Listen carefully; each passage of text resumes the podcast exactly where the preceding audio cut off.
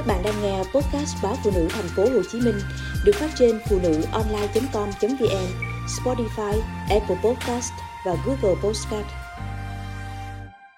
Nên sử dụng sản phẩm chống lão hóa ở độ tuổi nào?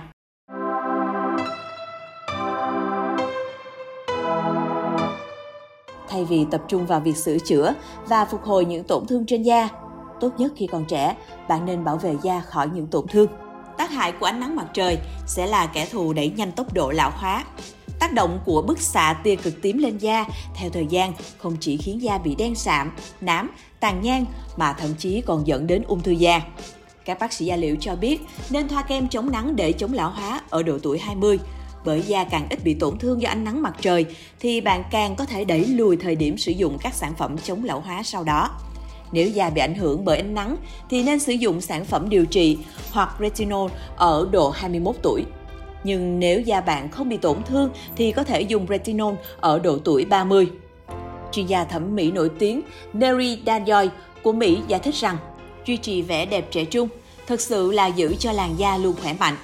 Bà cho biết bạn thực sự cần phải nuôi dưỡng làn da ở mọi lứa tuổi. Nếu làn da không được nuôi dưỡng và cung cấp chất dinh dưỡng, nó sẽ không hồi phục nhanh chóng. Nếu bạn không bảo vệ làn da thì sẽ lão hóa một cách nhanh hơn.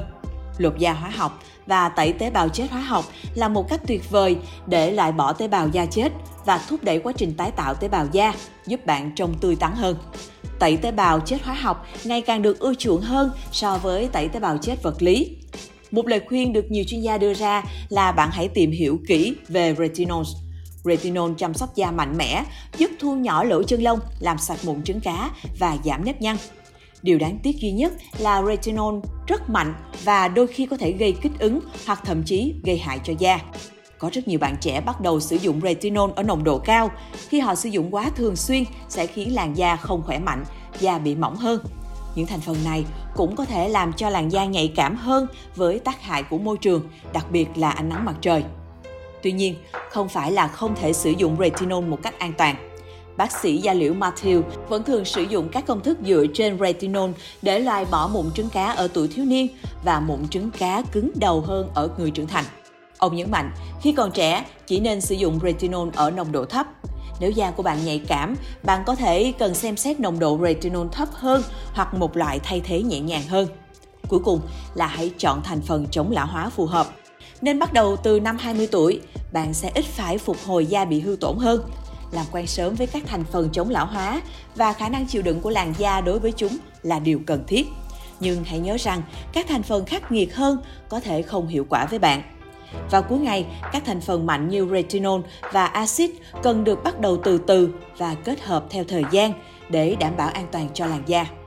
Nếu sau đó da bị kích ứng, khô hoặc đỏ, hãy thử một giải pháp thay thế hoặc nồng độ thấp hơn. Khi nói về việc chống lão hóa, thực chất là nói về sức khỏe của làn da. Làn da khỏe mạnh sẽ trông trẻ hơn bất kể bạn đang ở giai đoạn nào của cuộc đời. Vì vậy, không phải đợi đến có tuổi mới phải chống lão hóa.